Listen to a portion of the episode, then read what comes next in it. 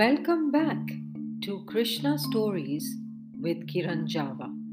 Today we have a close look at the main theme of the Bhagavad Puran at this point in the story. The Puran at this point concentrates on two main themes. One, on Krishna's infancy in Gokul, celebrating his baby pranks, his capacity for mischief, the love he arouses in the hearts of his foster mother Yashoda and of all the gopis.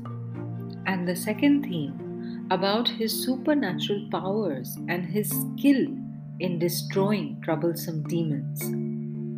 These are at first shown as being hostile only to Krishna, but as the story unfolds, his role gradually widens and we see him acting as the cowherd's protector, protecting them from harm, attacking the forces of evil, and thus fulfilling the supreme purpose for which he has been born.